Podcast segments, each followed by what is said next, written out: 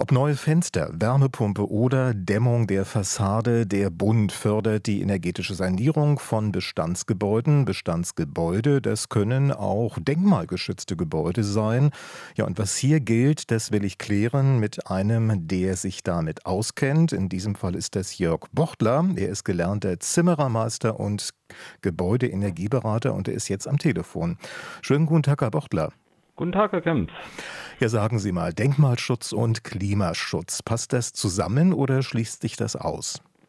Äh, Denkmalschutz und Klimaschutz äh, schließt sich überhaupt nicht aus. Äh, man kann halt, ich sag mal, in verschiedenen Bereichen des Denkmalschutzes nicht ganz so agieren wie bei, äh, ich sag mal, nicht denkmalgeschützten Gebäuden. Ja, weil ich kann ja nicht unbedingt irgendwo eine Fassade dämmen äh, von außen, wenn ich eine so schöne Steinfassade habe.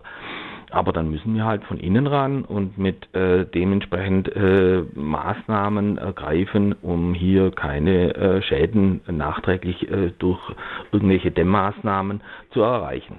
Was muss man denn beachten, wenn man ein denkmalgeschütztes Gebäude energetisch sanieren will? Grundsätzlich müssen wir erstmal beachten, dass wenn Denkmalschutz, dann ist die Denkmalbehörde erstmal ähm, mit im Boot. Generell. Ja, also das ist das Erste, was man beachten muss.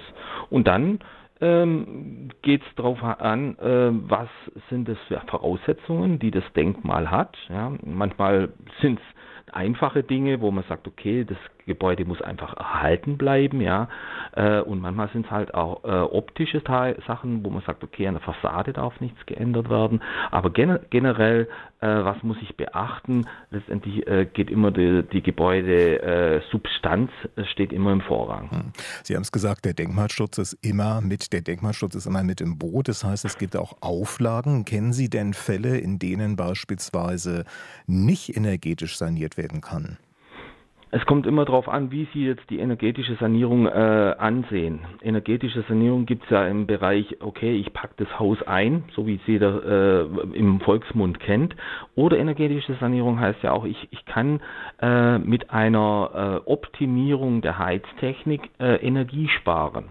Ja, also letztendlich kann ich generell jedes Gebäude energetisch sanieren, ja, weil irgendeine Maßnahme greift immer. Sie sind ja der Mann der Praxis, Sie kennen das ja. Wie muss man sich das vorstellen? Ist es denn so, dass sich solche Prozesse auch verzögern? Will sagen, wie schnell oder je nachdem wie langsam auch reagieren denn da die Behörden bei diesem Thema? Das äh, kann sich sehr, sehr zögern. Also wir haben bei, leider bei den Behörden manchmal Wartezeiten bis zum halben Jahr. Äh, das ist aber regional unterschiedlich. Ja, ich ich komme jetzt zum Beispiel aus dem Schwarzwald, da reagieren die, die Behörden manchmal schneller, ja, weil wir äh, einen direkteren Draht zu den ähm, Entscheidungsträgern haben. Aber wenn es dann äh, in den Ballungsräumen Stuttgart oder, oder ich sage mal auch Großstädten ist, da kann es dann schon länger dauern. Hm. Reden wir mal über die Kosten. Geht es beispielsweise um Universitäten, da übernimmt ja die öffentliche Hand, aber wie sieht es denn bei Privatleuten aus, die zum Beispiel eine Gründerzeit, Villa haben. Welche Förderungen gibt es da und mit welchen Kosten müssen die Bauherren denn da rechnen? Also Förderungen gibt es sehr viele. Ähm, es gibt äh, eine Einzelmaßnahmenförderung, das heißt, äh, wenn Sie einzelne Maßnahmen äh, extra machen, sprich Fenster austauschen möchten oder an der Fassade was machen oder an einem Heizungssystem, dann gibt es Einzelmaßnahmenförderung über die BAFA und die sind äh, ich sage mal, im Gebäudehüllenbereich äh, bis zu 20 Prozent äh, und im Gebäudetechnik, also sprich Heizungsbereich, bis zu 70 Prozent. Ja, der äh, Investitionssumme, ja, natürlich haben wir da immer einen Deckel drauf, ja, weil der Deckel ist immer pro Wohneinheit, ja, sprich in der Heizung sind wir pro Wohneinheit oder für die erste Wohneinheit bei 30.000 Euro. Ja, das ist eine Menge Geld. Ja, dann gibt es eine äh, weitere Fördermaßnahme, die über die KfW dann läuft, über einen Kredit. Ja, und da können wir bis zu 150.000 Euro äh, für denkmalgeschützte Gebäude als Kreditsumme pro Wohneinheit bekommen.